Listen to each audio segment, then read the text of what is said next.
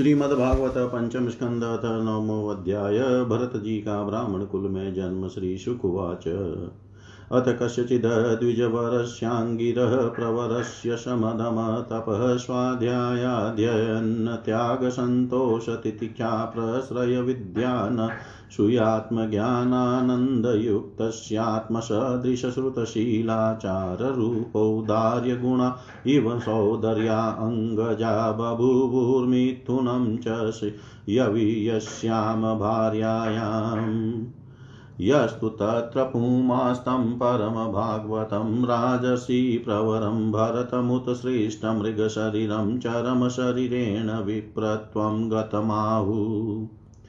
तत्रापि स्वजनसङ्गा च भृशमुद्विजमानु भगवत्कर्मबन्धविध्वंसन श्रवणस्मरणगुणविवरणचरणारविन्दयुगलं मनसा विदददात्मन प्रतिघातमाशङ्कमानो भगवदनुग्रहेणानुस्मृतस्वपूर्वजन्मावलीरात्मान्। मुन्मतजडान्धबधिरस्वरूपेण दर्शयामास लोकस्य। तस्यापि हव आत्मजस्य विप्रः पुत्रस्नेहानुबध्मनाशमावर्तनात् संस्कारान् यथोपदेशं विदधान उपनीतस्य च पुनः शौचाचमनादीनकर्मनियमानम् नभिप्रेतानपि समशिक्षयदनुशिष्टेन हि भाव्यं पितुपुत्रेणेति। स चापि तदुहि पितृसन्निधावे वासदृचिनमिव स्म करोति छन्दास्यध्यापयिष्यन् स व्याहृतिभिः स प्रणवशिरस्त्रिपदीं सावित्रीं ग्रीष्मवासन्तिका न मासा मासनदीयानप्यसमवेतरूपं ग्राह्यमास। एवं स्वतनुज आत्मन्यु एवं स्वतनुज आत्मन्यनुरागावेशितचित शौचाध्ययन् व्रतनियम गुर्वनल शुश्रूणाद्योपकुर्वाण कर्माण्यनभियुक्तान्यपि समनुशिष्टेन भाव भाव्यमित्यसदाग्रह पुत्रमनुशास्य स्वयं तावदनधि गतमनोरथकालेनाप्रमतेन स्वयं गृह एव प्रमृत उपसंहृत। अथ यवीयसी द्विजसती स्वगर्भजातं मिथुनं सपत्न्याः उपन्यस्य स्वयमनुसंस्थया पतिलोकमगात्। पितर्युपरते भ्रातरेण मतप्रभावविदस्त्रयां विद्यायामेव पर्यवसितमतयो न परविद्यायां जडमतिरिति भ्रातुरनुशासननिर्बन्धान्य वरवृतसन्त। स च प्राकृतैर्द्विपदपशुभिरुन्मतजडबधिरेत्यभिभाष्यमाणो यदा तदनुरूपाणि प्रभासते कर्माणि च। स कार्यमाणपरीक्षया करोति विष्टितो वेतनतो वायाञ्च। याचन्या यदृच्छयावुपसादितम् अल्पं बहुमृष्टं कदनं वाव्यवहरति। परं नेन्द्रियप्रीतिनिमित्तं नित्यनिवृत्तिनिमित्तश्वसिद्धविशुद्धानुभवानन्दस्वात्मलाभा दिगमसुखदुःखर्यो द्वन्द्वनिमित्तयोरसम्भावितदेहाभिमान शीतोष्णवातवर्तेषु वृष इवानावृताङ्गपिनसहनाङ्गस्तण्डिलसंवेशनानुर्नमर्दना भजनरजसा महामणिरिवानभिव्यक्तब्रह्मवचसकुपटा वृतकटिरूपवितेनोरुमशिना द्विजातिरीति ब्रह्मबन्धुरीति संज्ञया तस्य जनावमतो विचचार यदा तु परत आहारं कर्मवेतनतय्यमान स्वभ्रातृभिरपि केदारकर्मणि निरूपितस्तदपि करोति, किन्तु न समं विषमं न्यूनमधिकमिति वेद कप कर्णपिण्याकफलीकरणकुलमासस्थाली पुरुषादिन्यप्यमृतवदभ्यवहरति। अथ कदाचित् कश्चिद्वृषलपतिर्भद्रकाल्ये पुरुषपशुमालभतापत्यकाम तस्य देवमुक्तस्य पशोः पदवीं तदुनचरः परिधावन्तो। निशि निशितसमये तमसावृत्ताय मनदिगतपशव आकस्मिकेन विधिना केदारान् विरासेन मृगवरादिभ्य संरक्षणमानमङ्गिरप्रवरसूतमपश्यन् अथ त एनं मनवद्यलक्षणमवमृश्य भर्तृकर्मनिशपतिं मन्यमाना बदद्वारशनया चण्डिकाग्रह मुपनिर्युर्मुदा विकसितवदना। अथ पनयस्तं स्वविधिनाभिषिच्याहतेन वाशसाचाद्य भूषणालेपस्रकतिलकादिभिरुपस्कृतं भुक्तवन्तं धूपदीपमाल्यलाज किशलयाङ्कुरफलोपहारोपेतया वेशसंस्थया महता गीतस्तुतिमृदङ्गपणवघोषेण च पुरुषपशुं भद्रकाल्या पुरत उपवेशयामाशु। अथ वृषलराजपणिपुरुषपशोरशृङ्गाशवेन देवीं भद्रकालीं यक्ष्यमाण तदभिमन्त्रितमसि मतिकरालनिशितमुपाददे इति तेषां वृषलानां रजस्तमप्रकृतीनां धनमदरज उत्सिक्तमनसा भगवत्कलावीरकुलं कदति कृत्योत् पथेन स्वेरं विहरतां हिंसाविहराणां कर्मातिदारुणं यद् ब्रह्मभूतस्य साक्षाद् ब्रह्मशिशुतस्य निर्वेदस्य सर्वभूतसुहृद सुनायामप्यननुमतमालम्बनं तदुपलभ्य ब्रह्मतेजसाति दुर्विषहेण दन्दयमानेन वपुषा सहचोच् सेव देवी भद्रकाली। वृषममसरोषावेशरवशविलसितभ्रुकुटिवीटपकुटिलद्रंष्ट्रारुणैक्षणाटोपाति भयानकवदनान्तु कामे वेदं माटहासमतिसरम्भेण विमुञ्चन्ति तत उत्पत्य पापीयसां दुष्टानां ते निवा शिनां विवृकणशीर्ष्णा गलास्त्रवन्तमृशृगाशवमत्युष्णं स गणेन निपीयाति पानमदविवलो चेस्तरां स्वपाशदैः सह जगो ननत च विजहार च शिरकन्दुकलीलया। एवमेव खलु महदभिचारातिक्रमः काचर्येणात्मने फलति।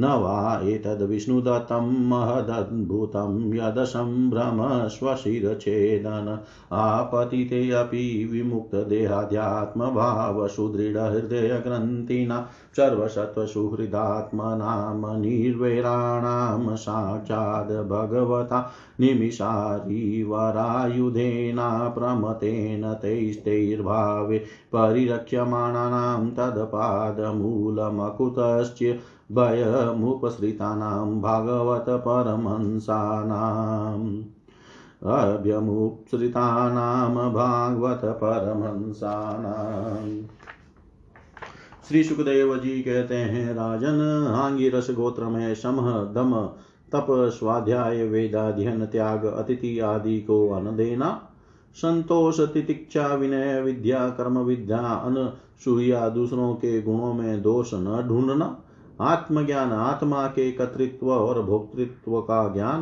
एवं आनंद धर्म पालन जनित सुख। सभी गुणों से संपन्न एक श्रेष्ठ ब्राह्मण थे। उनकी बड़ी स्त्री से उन्हीं के समान विद्याशील, आचार रूप और उदारता आदि गुणों वाले नौ पुत्र हुए।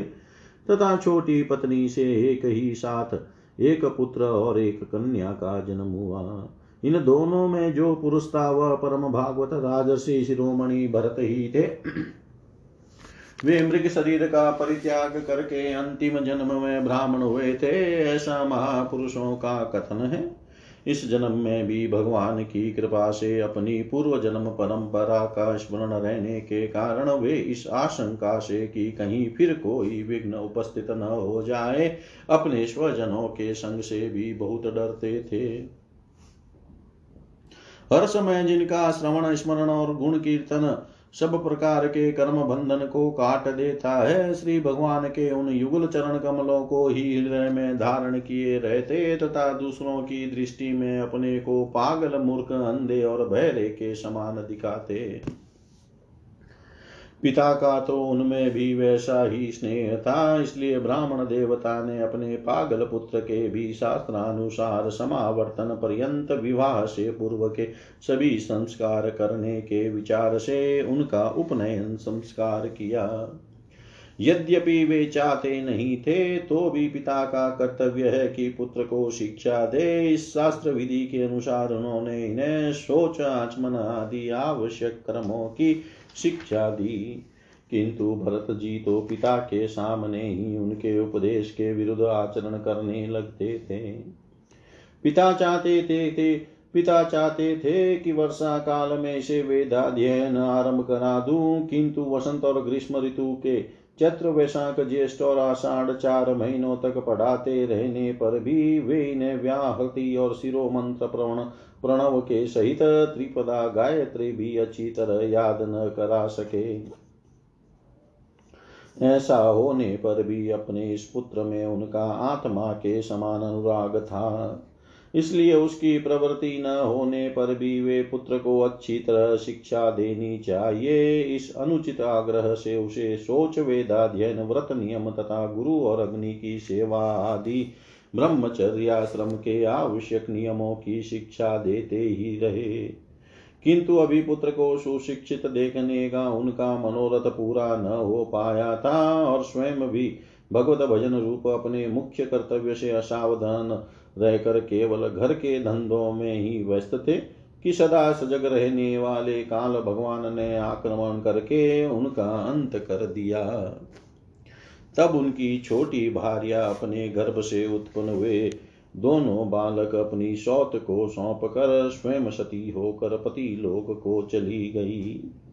भरत जी के भाई कर्म कांड को सबसे श्रेष्ठ समझते थे। वे ब्रह्म ज्ञान रूप परा विद्या से सर्वथा अनभिज्ञ थे। इसलिए उन्हें भरत जी का प्रभाव भी ज्ञात नहीं था। वे उन्हें निरामूर्ख समझते थे। अतः पिता के परलोक सिधारने पर उन्होंने उन्हें पढ़ाने लिखाने का आग्रह छोड़ दिया। भरत जी को मान अपमान का कोई विचार न था। जब साधारण नर पशु उन्हें पागल मूर्ख अथवा बहरा कहकर पुकारते, तब वे भी उसी के अनुरूप भाषण करने लगते। कोई भी उनसे कुछ भी काम कराना चाहते तो वे उनकी इच्छा के अनुसार कर देते।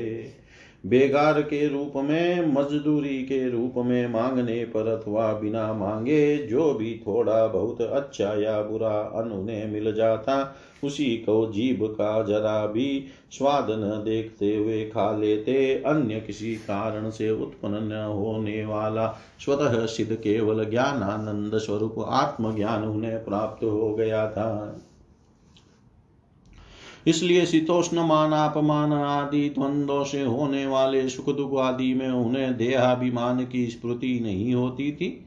वे सर्दी, गर्मी, वर्षा और आंधी के समय सांड के समान नंगे पड़े रहते थे। उनके सभी अंग हृष्ट पुष्ट एवं घटे हुए थे। वे पृथ्वी पर ही पड़े रहते थे। कभी तेल उपटन आदि नहीं लगाते थे और न कभी स्नान ही करते थे। इससे उनके शरीर पर मैल जम गई थी। उनका प्रे ब्रह्म तेज धूलि से ढके हुए मूल्यवान मणि के समान छिप गया था। वे अपनी कमर में एक मैला कुचेला कपड़ा लपेटे रहते थे।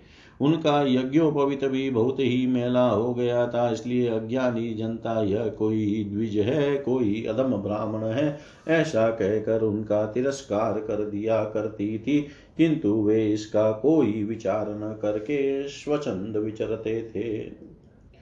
दूसरों की मजदूरी करके पेट पालते देख जब उन्हें उनके भाइयों ने खेत की क्यारियाँ ठीक करने में लगा दिया, तब वे उस कार्य को भी करने लगे। परंतु उन्हें इस बात का कुछ भी ध्यान न था कि उन क्यारियों की भूमि समतल है या ऊँची, नीची अथवा वह छोटी है या बड़ी। उनके भाई उन्हें चावल की कन्नी, खली भूसी घुने हुए उड़द अथवा बर्तनों में लगी हुई जले अन्न की कुर्चन जो कुछ भी दे देते, उसी को वे अमृत के समान खा लेते थे। किसी समय डाकुओं के सरदार ने जिसके सामंत शूद्र जाति के थे, पुत्र की कामना से भद्रकाली को मनुष्य की बलि देने का संकल्प किया। उसने जो पुरुष पशु बलि देने के लिए पकड़ मंगाया था, वह देववश उसके फंदे से निकलकर भाग गया। उसे ढूँढने के लिए उसके सेवक चारों ओर दौड़े, किंतु अंधेरी रात में, आधी रात के समय कहीं उसका पता न लगा। इसी समय देव योग से अकस्मात उनकी दृष्टि इन आंगी रस गोत्रीय ब्राह्मण कुमार पर पड़ी, जो वीरासन में बैठे हुए मृग वराहादि जीवों से खेतों की रखवाली कर रहे थे। उन्होंने देखा कि यह पशु तो बड़े अच्छे लक्षणों वाला है, इसे हमारे स्वामी का कार्य अवश्य सिद्ध हो जाएगा। यह सोचकर उनका मुख आनंद से खिल उठा और वे उन्हें रस्सियों से बाँध कर चंडिका के मंदिर में ले आए। तदनंतर उन चारों चोरों ने अपनी पद्धति के अनुसार विधि पूर्वक उनका अभिषेक एवं स्नान कराकर कोरे वस्त्र पहनाए तथा नाना प्रकार के आभूषण, चंदन, माला और तिलक आदि से विभूषित कर अच्छी तरह भोजन कराया। फिर धूप, दीप, माला, खील, पत्ते, अंकुर और फल आदि उपहार सामग्री के सहित बलिदान की विधि से गान, स्तुति और मृदंग एवं ढोल आदि का महान शब्द करते हुए उस पुरुष पशु को भद्रकाली के सामने नीचा सिर करके करा के बैठा दिया। इसके पश्चात दस्युराज के पुरोहित बने हुए लुटेरे ने उस नर पशु के रुधिर से देवी को तृप्त करने के लिए देवी मंत्रों से अभिमंत्रित एक तीक्ष्ण खड़ग उठाया। चोर स्वभाव से तो रजोगुणी, तमोगुणी थे ही। धन के मद से उनका चित और भी उन्मत हो गया था। हिंसा में भी उनकी स्वाभाविक रुचि थी। इस समय तो वे भगवान के अंश स्वरूप ब्राह्मण कुल का तिरस्कार करके स्वच्छंदता से कुमार्ग की ओर बढ़ रहे थे। आपत्ति काल में भी जिस हिंसा का अनुमोदन किया गया है, उसमें भी ब्राह्मण वध का सर्वथा निषेध है तो भी वे साक्षात ब्रह्म भाव को प्राप्त हुए। वैरहीन तथा समस्त प्राणियों के सुहृद एक ब्रह्मर्षि कुमार की बलि देना चाहते थे। यह भयंकर कुकर्म देख कर देवी भद्रकाली के शरीर में अति दुसह ब्रह्म तेज से दाह होने लगा और एकाएक मूर्ति को फोड़ कर प्रकट हो गई। अत्यंत असहनशीलता और क्रोध के कारण उनकी भौएँ चढ़ी हुई थी तथा कराल दाढ़ों और चढ़ी हुई लाल आँखों के कारण उनका चेहरा बड़ा भयानक जान पड़ता था। उनके उस विकराल वेश को देख कर ऐसा जान पड़ता था, मानो वे इस संसार का संहार कर डालेगी। उन्होंने क्रोध से तड़क कर बड़ा भीषण अटहास किया और उछल कर उस अभिमंत्रित खड़क से ही उन सारे पापियों के सिर उड़ा दिए और अपने गणों के सहित उनके गले से बहता हुआ गरम गरम रुधिर रूप आसो पीकर अति उन्मत हो ऊँचे स्वर से गाती और नाचती हुई उन शीरों को ही गेंद बनाकर खेलने लगी। सच है, महापुरुषों के प्रति किया हुआ अत्याचार रूप अपराध। इसी प्रकार ज्यो का त्यों अपने ही ऊपर पड़ता है।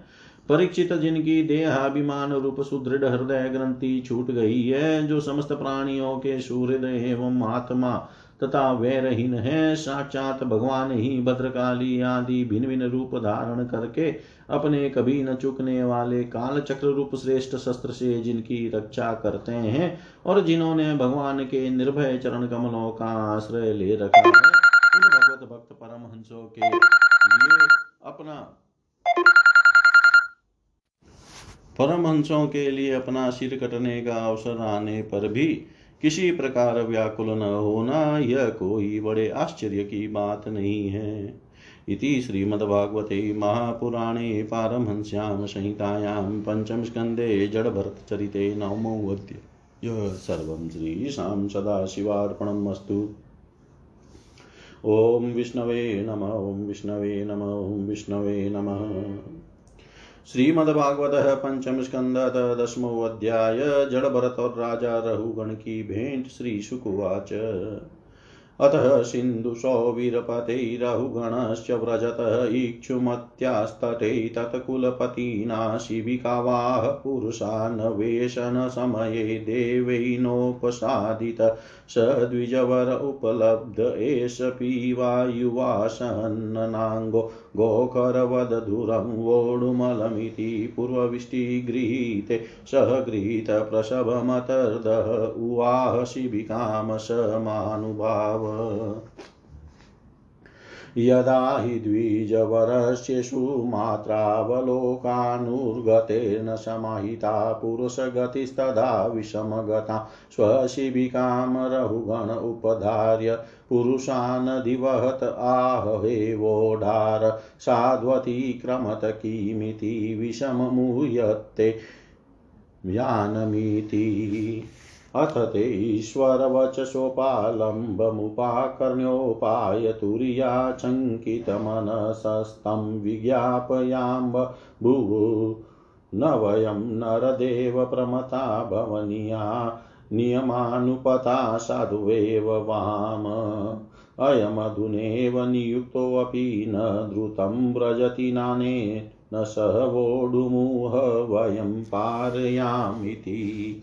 सांसर्गिको दोष एव नूनमे कस्यापि सर्वेषां सांसङ्गिकाना भवितुमर्हतीति निश्चितय निशम्य कृपणवचो राजा रहुगण उपासितवृद्धोऽपि निसर्गेण बलात्कृत। इषुदुतितमन्युरविस्पष्टब्रह्मतेजस हम जातवेदसमीव रजसावृतमतिराह।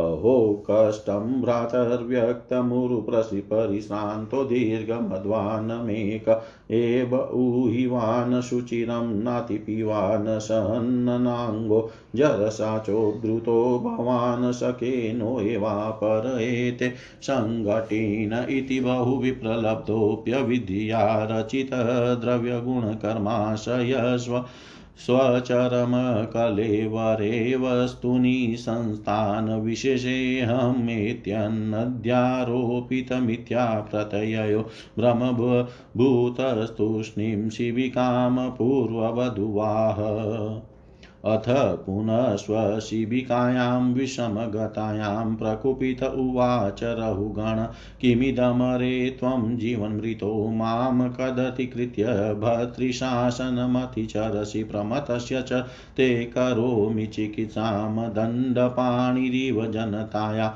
यथा प्रकृतिं स्वां भजिष्यस इति। एवं भव्यबद्धमपि भाषमाणं नरदेवाभिमानं रजसा तमसानुविधेन मदेन तिरस्कृता शेषभगवत्प्रियनिकेतं पण्डितमानिनं स भगवान् ब्राह्मणो ब्रह्मभूतः सर्वभूतशूर्दात्मा। योगेश्वरचर्यायां नातिव्युत्पन्नमतिं स्मयमान इव विगतस्म इदमाह। ब्राह्मण उवाच। त्वयोदितं व्यक्तमविप्रलब्धं भर्तुषमेषाद्यदि वीरभार गन्तुर्यदि स्यादधिगम्यमध्वापि वेतिराशो न विदां प्रवाद।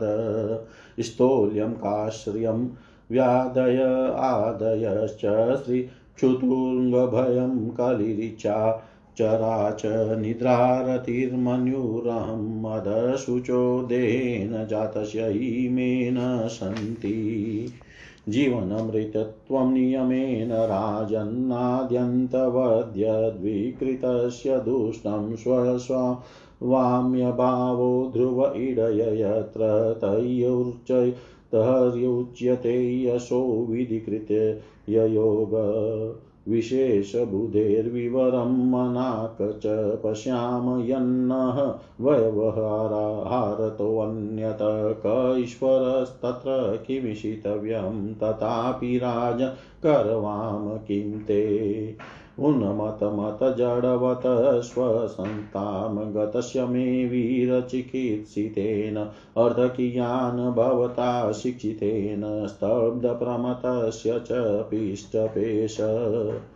श्रीशुकुवाच एताव, एतावदनुवादपरिभाषया प्रत्युदीर्य मुनिवर उपश मशील उपरतानात्म्यनिमित उपभोगेन कर्मारब्धं व्यपनयन् राजयानमपि ततो वाह।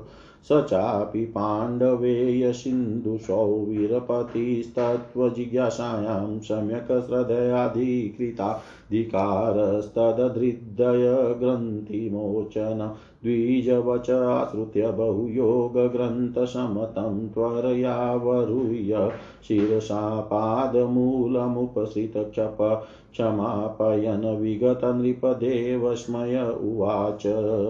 कस्त्वं निगूढश्चरसि द्विजानां बिभसि सूत्रं कथमोऽवधूत कस्यासि कुत्रत्य इयापि कस्मात् क्षेमाय नोत शुक्ल।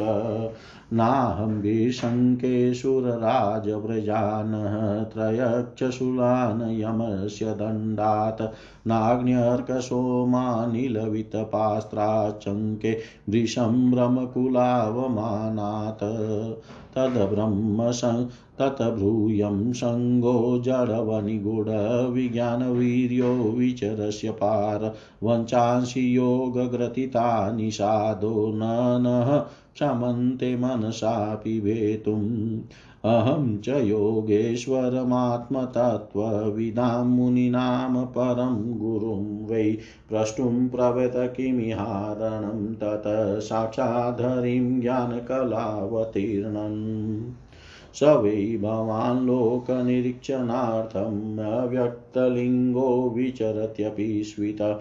योगेश्वराणां गतिमन्दबुद्धि कथं विचक्षित गृहानुबन्ध दृष्टश्रमः कर्मत आत्मनो वै भ्रतुरन्तु भवतश्चानुमन्ये यथा शतो दानयनाद्यभावात् समूल इष्टो व्यवहारमार्ग। स्ताल्यग्नितापातपयशोऽभितापस्तापतस्तण्डौल गर्भरन्धि देहेन्द्रियाश्वास यशनिकषात् तत्संसृतिपुरुषानुरोधात् शास्ताभिगोप्ता नृपति प्रजानां य किङ्करो वै न नष्टिपिष्टम् स्वधर्ममाराधनमच्युतस्य यदीयमानो विजहात्यघोगं तन्मे भवानरदेवाभिमानमदेन तु चिकृतशतमस्य कृषिष्टमेत्री दृशमार्तबन्धो यथतरे सदवध्यानमम् न विक्रिया विश्वसूरेत्तशकस्य सामेन विताविमते सुत वापि महद्विमानात् स्वकृतादिमा दृङ्गनच्यन्त्यदूरादपि शूलपाणि नच्यन्त्यदूरादपि शूलपाणि।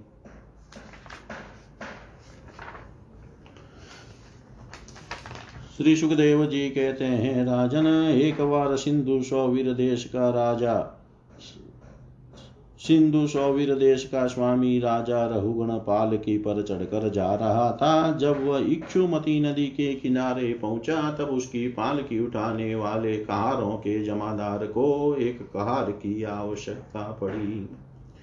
कार की खोज करते समय देव वसु से ये ब्राह्मण देवता मिल गए। इन्हें देखकर उसने सोचा, यह मनुष्य हृष्ट पुष्ट जवान और घटीले अंगों वाला है, इसलिए यह यह तो बैल या गधे के समान अच्छी तरह बोझा ढो सकता है? यह सोचकर उसने बेगार में पकड़े हुए अन्य कहारों के साथ इन्हें भी बलात् पकड़कर पालकी में जोड़ दिया। महात्मा भरत जी, यद्यपि किसी प्रकार इस प्रकार के, इस कार्य के योग्य नहीं थे तो भी वे बिना कुछ बोले चुपचाप पालकी को उठा ले चले। वे द्विजवर ही जीव पैरों तले दब न जाए। इस डर से आगे की एक बाण पृथ्वी देखकर चलते थे, इसलिए दूसरे कहारों के साथ उनकी चाल का मेल नहीं खाता था। अतः जब पाल की टेढ़ी सीधी होने लगी, तब यह देख कर राजा रहुगण ने पाल की उठाने वालों से कहा रे कहारों, अच्छी तरह चलो। पालकी को इस प्रकार ऊँची नीची करके क्यों चलते हो? तब अपने स्वामी का यह आक्षेप युक्त वचन सुनकर कहारों को डर लगा कि कहीं राजा उन्हें दंड न दे। इसलिए उन्होंने राजा से इस प्रकार निवेदन किया, महाराज, यह हमारा प्रमाद नहीं है। हम आपकी नियम मर्यादा के अनुसार ठीक ठीक ही पालकी ले चल रहे हैं। यह एक नया कहार अभी अभी पालकी में लगाया गया है तो भी यह जल्दी जल्दी नहीं चलता। हम लोग इसके साथ पालकी नहीं ले जा सकते। कहारों के ये दिन वचन सुनकर राजा रहुगण ने सोचा, संसर्ग से उत्पन्न होने वाला दोष एक व्यक्ति में होने पर भी उससे संबंध रखने वाले सभी पुरुषों में आ सकता है। इसलिए यदि इसका प्रतिकार न किया गया तो धीरे धीरे ये सभी कहार अपनी चाल बिगाड़ लेंगे। ऐसा सोचकर राजा रहुगण को कुछ क्रोध हो आया। यद्यपि उसने महापुरुषों का सेवन किया था, तथापि क्षत्रिय स्वभाव वश बलात् उसकी बुद्धि रजोगुण से व्याप्त हो गई और वह उन द्विज श्रेष्ठ से, जिनका ब्रह्म तेज भस्म से ढके हुए अग्नि के समान प्रकट नहीं था इस प्रकार व्यंग से भरे वचन कहने लगा। अरे भैया, बड़े दुख की बात है, अवश्य ही तुम बहुत थक गए हो। ज्ञात होता है कि तुम्हारे इन साथियों ने तुम्हें तनिक भी सहारा नहीं लगाया। इतनी दूर से तुम अकेले ही बड़ी देर से पाल की ढोते चले आ रहे हो। तुम्हारा शरीर भी तो विशेष भोटा ताज़ा और हट्टा कट्टा नहीं है और मित्र बुढ़ापे ने अलग तुम्हें दबा रखा है। इस प्रकार बहुत ताना मान, मारने पर भी वे पहले की ही भांति चुपचाप पाल की उठाए चलते रहे। उन्होंने इसका कुछ भी बुरा न माना। क्योंकि उनकी दृष्टि में तो पंचभूत्र इंद्र, पंचभूत इंद्रिय और अंतकरण का संगात यह अपना अंतिम शरीर अविद्या का ही कार्य था। वह विविध अंगों से युक्त दिखाई देने पर भी वस्तु तो था ही नहीं। इसलिए इसलिए उसमें उनका मैं मेरे पन का मिथ्या अध्यास सर्वथा निवृत्त हो गया था और वे ब्रह्म रूप हो गए थे। किंतु पाल की अब भी सीधी चाल से नहीं चल रही है। यह देख कर राजा रघुगण क्रोध से आग बबूला हो गया और कहने लगा, अरे यह क्या क्या तू जीता ही मर गया है? तू मेरा निरादर करके मेरी आज्ञा का उल्लंघन कर रहा है। मालूम होता है तू सर्वथा प्रमादी है। अरे जैसे दंड पानी यमराज जन समुदाय को उसके अपराधों के लिए दंड देते हैं, उसी प्रकार मैं भी अभी तेरा इलाज किए देता हूँ। तब तेरे होश ठिकाने आ जाएँगे। रहुगण को राजा होने का अभिमान था, इसलिए वह इस प्रकार बहुत सी अनाप शनाप बातें बोल गया। वह अपने को बड़ा पंडित समझता था, अतः रजतम युक्त अभिमान के वशीभूत होकर उसने भगवान के अनन्य प्रीति पात्र भक्त वर भरत जी का तिरस्कार कर डाला। योगेश्वरों की विचित्र कहानी करनी का तो उसे कुछ पता ही न था। उसकी ऐसी कच्ची बुद्धि देख कर वे संपूर्ण प्राणियों के सुहृद एवं आत्मा ब्रह्म ब्रह्मभूत ब्राह्मण देवता मुस्कुराए और बिना किसी प्रकार का अभिमान किए इस प्रकार कहने लगे। जड़ भरत जी ने, जड़ भरत ने कहा राजन, तुमने जो कुछ कहा वह यथार्थ है, उसमें कोई उलाहना नहीं है। यदि भार नाम की कोई वस्तु है तो ढोने वाले के लिए है। यदि कोई मार्ग है तो वह चलने वाले के लिए है। मोटापन भी उसी का है, यह सब शरीर के लिए कहा जाता है। आत्मा के लिए नहीं। ज्ञानी जन ऐसी बात नहीं करते। स्थूलता कृषता आदि व्याधि, भूख, प्यास, भय, कलह, इच्छा, बुढ़ापा, निद्रा, प्रेम, क्रोध, अभिमान और शोक, ये सब धर्म देहाभिमान को लेकर उत्पन्न होने वाले जीव में रहते हैं। मुझमें इनका लेश भी नहीं है। राजन, तुमने जो जीने मरने की बात कही, सो जितने भी विकारी पदार्थ हैं, उन सभी में नियमित रूप से ये दोनों बातें देखी जाती हैं। क्योंकि वे सभी आदि अंत वाले हैं। यशस्वी नरेश, जहाँ स्वामी सेवक भाव स्थिर हो, वहीं आज्ञा पालनादि का नियम भी लागू हो सकता है। तुम राजा हो और मैं प्रजा हूँ। इस प्रकार की भेद बुद्धि के लिए मुझे व्यवहार के सिवा और कहीं तनिक भी अवकाश नहीं दिखाई देता। परमात्म दृष्टि से देखा जाए तो किसी, किसे स्वामी कहे और किसे सेवक? फिर भी राजन, तुम्हें यदि स्वामित्व का अभिमान है तो कहो, मैं तुम्हारी क्या सेवा करूँ?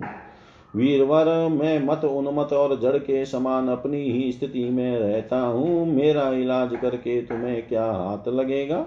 यदि मैं वास्तव में जड़ और प्रमादी हूँ तो भी मुझे शिक्षा देना पीछे हुए को पीसने के समान व्यर्थ ही होगा। श्री सुखदेव जी कहते हैं, परिचित मुनिवर जड़ भरत का, भरत यथार्थ तत्व का उपदेश करते हुए इतना उत्तर देकर मौन हो गए। उनका देहात्म बुद्धि का हेतु भूत ज्ञान निवृत्त हो चुका था, इसलिए वे परम शांत हो गए थे। अतः इतना कहकर भोग द्वारा प्रारब्ध क्षय करने के लिए वे फिर पहले के ही समान उस पालकी को कंधे पर लेकर चलने लगे। सिंधु सौवीर नरेश रहुगण भी अपनी उत्तम श्रद्धा के कारण तत्व जिज्ञासा का पूरा अधिकारी था। जब उसने उन द्विज श्रेष्ठ के अनेकों योग ग्रंथों से समर्थित और हृदय की ग्रंथि का छेदन करने वाले ये वाक्य सुने, तब वह तत्काल पालकी से उतर पड़ा। उसका राजमद सर्वथा दूर हो गया और वह उनके चरणों में सिर रखकर अपना अपराध क्षमा कराते हुए इस प्रकार कहने लगा, देव, आपने द्विजों का चिन्ह यज्ञोपवित धारण कर रखा है। बतलाइए इस प्रकार प्रसन्न भाव से विचरने वाले आप कौन है?